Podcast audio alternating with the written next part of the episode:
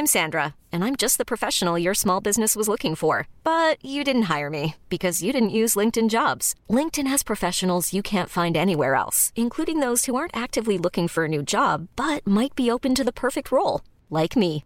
In a given month, over 70% of LinkedIn users don't visit other leading job sites. So if you're not looking on LinkedIn, you'll miss out on great candidates like Sandra. Start hiring professionals like a professional. Post your free job on linkedin.com/achieve today.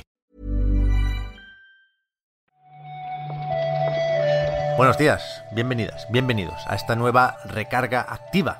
Hoy es viernes, 25 de junio. Sé que es fiesta para algunos, pero no voy a hacer la bromita de qué envidia y aquí nos toca pringar, porque de hecho yo estoy de puente también hoy, más o menos, pero se le pueden dedicar 10 minutitos a la recarga activa, faltaría más, 10 minutos o menos, porque no hay muchísimas noticias, porque están, un dato curioso que os dejo aquí, todos mis vecinos con obras y me están poniendo un poco nervioso, y porque quiero irme a jugar al Scarlet Nexus, que sale hoy. Yo llevo un par de días ya probándolo y, aunque es verdad que tiene sus cositas, me está gustando bastante más de lo que pensaba, Llevo una enganchada buena. Antes, decía, vamos con la recarga activa.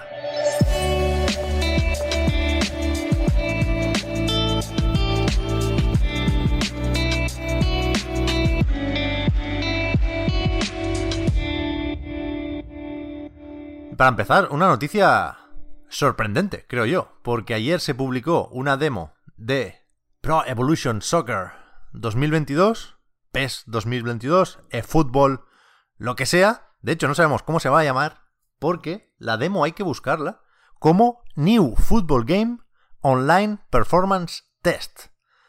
Ya han perdido la licencia hasta de su propio nombre, pobretes, pero no sé si van a cambiar el título o qué, pero la cuestión es que así está disponible esta demo en PlayStation 4, PlayStation 5, Xbox One y Xbox Series X o S. Con esto, como bien indican en el nombre este raro, pretende Konami probar sobre todo el funcionamiento de los servidores y del matchmaking, así que está bastante pelada la cosa. Creo que solo puedes elegir a Manchester, Bayern de Múnich, Juventus y Barça. Pero bueno, aquí lo que más interesará a la mayoría es ver el cambio de motor, ¿no? Recordad que en esta entrega, ya en esta demo, se pasa de Fox Engine a Unreal Engine. Con lo cual, no sé cuántas conclusiones se podrán sacar de aquí, porque avisan que todo el tema de los gráficos es provisional y mejorará de cara al lanzamiento final, pero yo creo que, aunque sea por curiosidad en ese sentido, merece la pena ver cómo sigue Konami haciendo juegos de fútbol.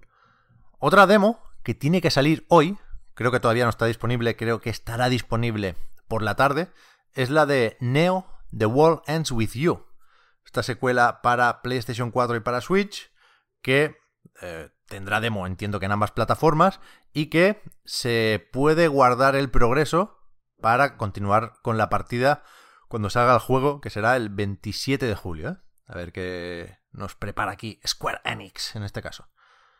Y no son demos, pero sí son juegos gratis, que tampoco están mal, los de la Epic Games Store, que siempre tenemos la duda de si repasar o no los títulos que uno se puede descargar sin pagar en un momento dado, pero creo que los de hoy están bastante bien, Sonic Mania, por eso de celebrar el 30 aniversario del erizo, y el Horizon Chase Turbo, que mola bastante, ese rollo ochentero o noventero de Outrun y compañía. Creo que los arcades de coches siempre entran bien. Después me han parecido interesantes un par de cosillas que he leído sobre Halo Infinite en el blog oficial de Halo Waypoint. Una vez al mes más o menos presentan una actualización sobre el proyecto, sobre el desarrollo. Inside Infinite lo llaman. Y aunque el mes pasado no hubo porque se esperaban al E3, ahora sí hay la entrada de junio de 2021. Estas cosas son la definición de mucho texto. Cuando entras dan ganas de salir por patas si no eres muy muy fan de 343 Industries. Pero hay cosas interesantes. Aquí hablan de el pase de batalla, que ya sabíamos que tiene la peculiaridad de que no caduca, de que puedes seguir desbloqueando objetos de un pase de batalla muchos meses después de haberlo comprado, que de hecho puedes comprar siempre pases de batalla antiguos, con lo cual no quieren meter prisa. Dicen una cosa que me parece muy cierta y muy interesante, que es que no hay nada peor que jugar a un juego solo por la obligación de avanzar en el pase de batalla. Culpable, el primero. Y sabéis que Halo Waypoint, además de la web oficial de Halo, de ese hub de información, es también el sitio donde consultar estadísticas sobre el progreso y sobre, bueno, el multijugador de Halo, sobre todo, ¿no? Esto se va a, por supuesto, evolucionar de cara a Halo Infinite, está activo con la Master Chief Collection y demás, pero aquí hay algunas pistas sobre el rediseño, tanto en web como en la aplicación para móviles, gráficas, número de cholazos, todo lo que queráis, y desde aquí también podrás personalizar al personaje. Está, no sé, está bien, hay algunas capturas del ecosistema, ¿no? El típico de móvil más pantalla al lado, para ver que podrás estar atento en todos los lados. Y quizá lo más interesante para los fans de la franquicia, sobre todo, es lo de saber que la primera temporada del multijugador se llamará Heroes of Reach. Reach es, aparte de una entrega de Halo, un planeta y una historia más o menos importante en este universo.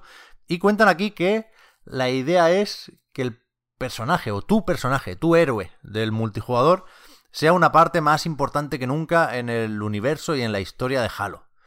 Con lo cual, parece claro que a través de los eventos y las temporadas se irá contando alguna movida paralela a la campaña y a la historia del jefe maestro, y para empezar estará de alguna forma relacionada con la caída de Reach, ¿no? O con, hablan aquí un cambio de generación, de Spartans antiguos que dejan paso a Spartans nuevos, y ahí está tu muñeco del multijugador. Recordemos que toda esta parte multijugador va a ser free to play, ¿eh? Así que en principio debería interesar a todo el mundo. Ayer se presentó, por cierto, también Windows 11, y en Xbox Wire publicaron una entrada sobre lo que significa esto para el juego en PC, y creo que lo más importante es que hay detallitos técnicos sobre el almacenamiento y la velocidad y una serie de cosas que no creo que sean muy noticia, pero sí creo que es importante lo de que la aplicación de Xbox, o lo que ahora es la aplicación de Xbox para PC, vaya a estar integrada en el nuevo sistema operativo, ¿no? Con lo cual debería tener mayor visibilidad, sobre todo el Game Pass de PC, debería ser más fácil y más rápido. Además, estará disponible ya la opción de jugar en la nube. El X Cloud estará disponible aquí, con lo cual cuidado con toda esa gente que va a usar esto en un portátil o en un ordenador sin una gráfica más o menos tocha. Y para terminar, esto no sé si tiene mucho de noticia, pero lo voy a colar, os pongáis como os pongáis, porque estoy más o menos obsesionado con Bokeh Game Studio, este equipo de desarrollo que montó el amigo Keiichiro Toyama, el de Silent Hill, el de Gravity Rush, cuando se fue de Sony o del Japan Studio de PlayStation, y que han publicado un nuevo vídeo en su canal para presentarnos a Kazunobu Sato, que es productor y COO en Bokeh, se encarga de las finanzas también, y era pues otro mítico productor del Japan Studio, que estuvo trabajando en Papitir, estuvo trabajando en The Last Guardian, y que ahora se apunta a este nuevo proyecto. El vídeo, como hemos dicho otras veces, lo graba y lo monta la buena gente de Archipel, con lo cual lo cierto es que da gusto verlo, y da algunas pistas, ¿eh?, sobre el proyecto, que sabemos que es un juego de terror, pero aquí hay una sesión de captura de movimiento que nos invita a pensar en elementos o en mecánicas de acción, ¿no? Hay espadazos o golpes con un palo, por lo menos, pero con cierta intención. Parece que el protagonista pilota, y también lo vemos andar con una pistola. Con lo cual, parece claro que no solo tendremos que escondernos y huir aquí, sino que les vamos a dar caña a los monstruos también.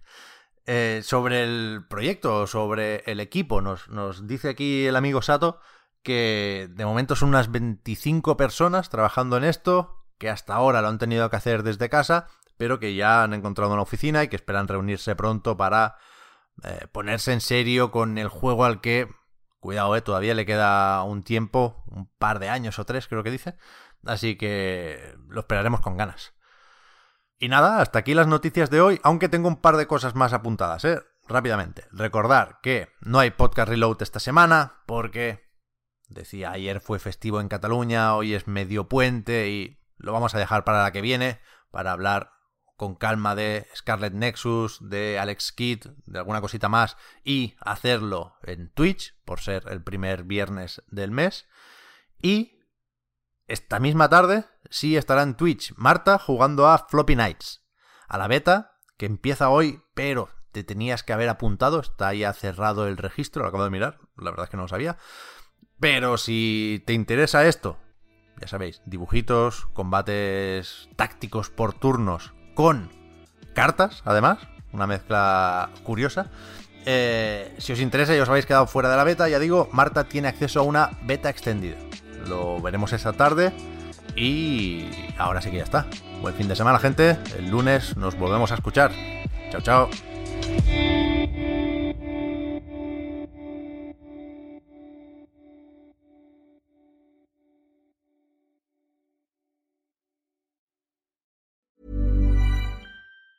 Ever catch yourself eating the same flavorless dinner 3 days in a row? Dreaming of something better? Well, HelloFresh is your guilt-free dream come true, baby. It's me, Keke Palmer. Let's wake up those taste buds with hot, juicy pecan-crusted chicken or garlic butter shrimp scampi. Mm. Hello Fresh. Stop dreaming of all the delicious possibilities and dig in at HelloFresh.com. Let's get this dinner party started.